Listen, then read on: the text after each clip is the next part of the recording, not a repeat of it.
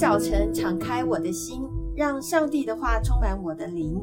欢迎您收听美言美好的一天，各位听众好，大家新年蒙福，恩典有春，杨牧师平安，各位姐妹平安，听众朋友大家好。我们今天的题目啊，呃，我们今天的节目其实也是预录的节目啊，因为杨牧师要回香港去探望年长的母亲，我们也为杨牧师来祷告，回香港的旅程一路平安，谢谢。而且求主要保守啊，呃，杨牧师母亲的身体啊，呃，身心灵都健壮，而且啊，呃，在这个家人有非常非常好的这个团契。那一样的，我们今天有三个问题要来请问一下杨牧师。我们还是延续上个礼拜哈，就是诗篇的一百一十九篇，真的很长，还在读。诗篇一百一十九篇提到上帝的律法，律法如何帮助诗人的属灵生命迈向成熟完全？请选出最有共鸣的一节，而一百七十六节里面选一节哈，最有共鸣的一节。请问杨牧师，您的那一节是什么？而且你的想法跟看见是什么？哦。真的蛮难选哦。我后来默想了这么长的一篇诗篇，觉得每一节都很好，每一节都很喜欢。但是有一节经文是第八十节，我还蛮最喜欢的哈。嗯，八十节里面说：“愿我的心在你的律例上完全，使我不致蒙羞。”那美言作者魏玉琴传道在二月一号的研经释义里面特别提到，在先前的祷告里面，诗人不断的。恳求上帝教导他的律例，就是在第十二节、二十六节、三十三节跟六十四节提到，上帝果然垂听他的祷告，他为诗人安排了学习律例的追加课程，就是经历受苦。受苦本身不是目的，因上帝是美善的，但受苦却使人在律法上完全，这才是受苦真正的目的。诗篇一百一十九篇的七十三到八十节的开头，作者以两个动词描述上帝的手在人身上的两种工作。第七十三节提到：“你的手织造我，建立我。”织造是用手来磨塑，建立则是坚立跟巩固。这两个动词都比喻上帝在人生命当中的雕塑与建造。为要使人理解、学习上帝的命令，而苦难就是上帝的手在工作，使人的生命长大成熟，这是第八十节提到的完全的意思。敬畏神的人能从这些生命见证当中学习上帝的法度，看见上帝以诚实与慈爱待人，因而欢喜加入学习的行列。其实诗篇一百一十九篇八十节。与希伯来书的十三篇十三章第八节可以一起来默想，产生共鸣的。希伯来书十三章第八节说：“耶稣基督昨日、今日一直到永远是一样的。”所谓的一样是生命不走样的意思。诗篇一百一十九篇的第八十节提醒今天的基督徒，生命是施工中的属灵生命，上帝的恩手借着苦难制造和建立我们。使我们的生命迈向成熟，而希伯来书十三章的第八节是以耶稣基督作为我们成熟生命的标准。基隆教会绍训牧师用八个一样来勉励今天施工中的基督徒。第一个，花开花谢一样感谢，意思就是说花开荣美，花谢果熟。第二，年轻年老一样美好。意思就是说，年轻受教，年老执教。第三个是上台下台一样开怀，上台领导，下台辅导。第四个一样是什么呢？身尽力尽一样高兴，趁机而而起，此即再起的意思。第五个一样是得意失意一样满意，意思就是说，谨防谨防骄傲。谨防灰心。第六个，日升日落一样快乐，日出而作，日入而息。第七，晴天阴天一样喜欢，意思是晴天晒谷，阴天种种菜。第八个一样是成功失败一样是爱，意思就是说经过失败带来成功。这八个，呃，这个八个，呃，绍训牧师的八个一样，哇，好棒哦！哦，花开花谢一样感谢，是花开就柔美，花谢就果子就熟了，果子就熟了。哇，真的是太好了！感谢杨牧师提供给我们这样子的一个看法跟这个分享。那我第二个题目想要请问一下杨牧师，就是我们进入第二部部经卷，就是马可福音。那马可福音的起源是耶稣基督，它的中心的写作主题是什么呢？是的，马可福音的作者是马可，他就像其他三卷福音书的作者一样，并不提自己的名字。虽然有清楚的线索告诉我们作者是谁，马可却不想让读者把注意力放在自己身上，他仿佛在说：“不要注意我，请把注意力都放在耶稣身上吧。”马可有三个名字呢，每一个名字都埋着一条有关他身世的线索。第一，马可其实是来自拉丁文 Marcus，由此可知，虽然他是犹太人，却与罗马官方有某种的关联。他们家在耶路撒冷确实有一栋大房子，所以想必有某种身份地位，至少他的他们的家里有一个婢女哦。第二。他的希伯来名字是约翰拿，这是 Johanna，或称呼为约翰 John。这个名字的意思是耶和华彰显恩典的意思。他常被叫约翰马可。第三个名字呢，就不常被听到了。啊，他是叫做科罗波达托洛斯，啊，科罗波托诺斯。这个是希腊文，意思是肥短的手指的意思。史上第一部福音书就是马可福音，竟然是由一位手指肥短的人写成的。啊，这段记载其实在啊大卫鲍森所写的新约中南里面第二十九到三十页可以看得到的。啊，马可福音的读者更是为未信主的罗马人而写的，因为第一。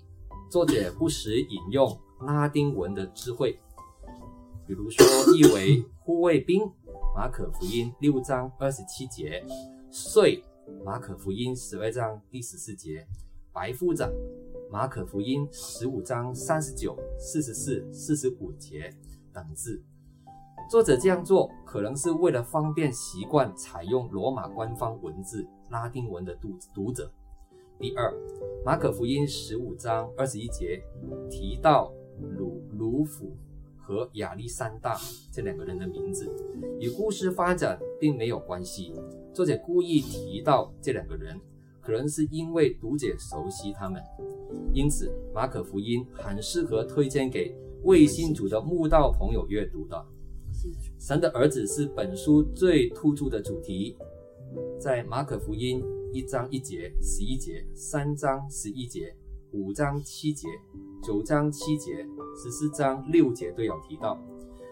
作为神的儿子，耶稣有医病、赶鬼、行神迹奇事的权柄，使群众为之聂服。甚至当他死在十字架上的时候，一位罗马长官也禁不住地说。这人正是神的儿子，这是马可福音十五章三十九节提的。这位神的儿子同时拥有人性，会流露感情。马可福音三章五节、七章三十四节等，而且需要祷告。马可福音六章四十六节、十四章三十五节。而他来到世上是为要完成救赎的工作。马可福音十章三十二节到十六章的二十节。第四，我们来看一看美言作者吴少明牧师在马可福音简介一篇简介文当中有提到，马可其实是在罗马整理彼得的讲道，写成马可福音的。马可福音因而也称为彼得福音。耶稣依上帝旨意训练彼得，彼得依基督原则训练马可，马可福音因而成了门徒训练基本的教材。学姐大卫鲍森说，比较令彼得深深感动的是耶稣所做的事，而不是耶稣所说的。说了什么，他比较不注意。所以马可福音对于耶稣的所行的神迹展现极大的热忱。马可福音不是传记，它是新闻写作的佳品哦，给非信徒的最佳读物。所以这个马可福音我们要积极的推荐给未信主的所有的弟兄姐妹。感谢主。那第三个问题，我想要请问一下姚牧师，就是马可福音的第一章当中哦，主耶稣基督是如何预备自己投入侍奉，以及如何开始门徒的训练工作？这对于现代的教会有什么提醒？好问题。美言的作者胡绍明牧师在二月八号的研经释义里面指出，耶稣开始传道之前，是使约翰为耶稣预备环境与人心，耶稣自己则需要被上帝印证神子的身份，以及历历练那能胜过撒旦诱惑的坚毅心智。耶稣在约旦河受洗，天开了，圣灵仿佛鸽子降下。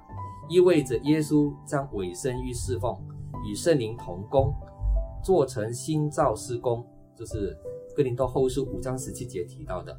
与此同时，圣父从天上发声，印证耶稣的超越身份。